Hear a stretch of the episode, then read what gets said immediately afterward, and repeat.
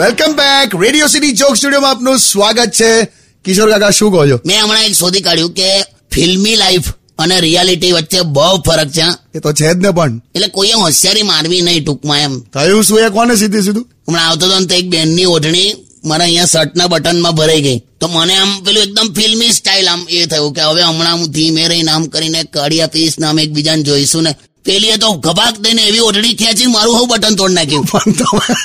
તમે આવું કઈ રીતે વિચાર લીધું આવું જોયું લા ફિલ્મોમાં જોયું તું મેં એમ ઓઢણી ભરાય ને બધું પણ ના થયું પણ રિયાલિટી બહુ અલગ છે કાકા અમારા જમાનામાં તો પેલા બ્લેક એન્ડ વ્હાઈટ પિક્ચરો મેં જોયેલા ને તો એટલા ભોડિયા હતા ને બધા અમુક સસરા તો એટલે કેવું હીરો પોતે જાય હિરોઈન ના ઘરે અને પછી તઈ જઈને પિયાનો વગાડે ટીંગ ટીંગ ટીંગ ટીંગ અને પાછો ગીત ગાઈને એની જ છોકરીને સંભળાવતો હોય તો આ ડોબાન કશું ખબર જ ના પડે એના બાપાને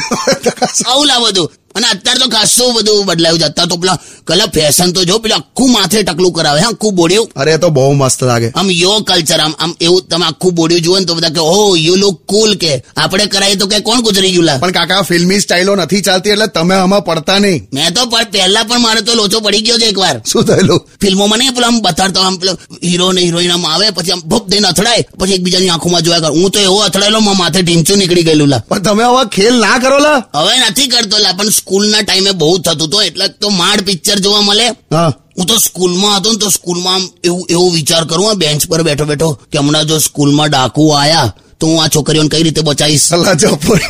પણ હવે બધું હવે લેટસ બી વેરી પ્રેક્ટિકલ અત્યારે આવું પહેલા જેવું આમ પેલું ભોળા બધા જે હતા માણસો ને જે ફિલ્મો હવે એવું નથી હવે તો લા- પેલા સિરિયલોના ટાઇટલો જોયા ભાભીજી ઘર પે જીજાજી છત પે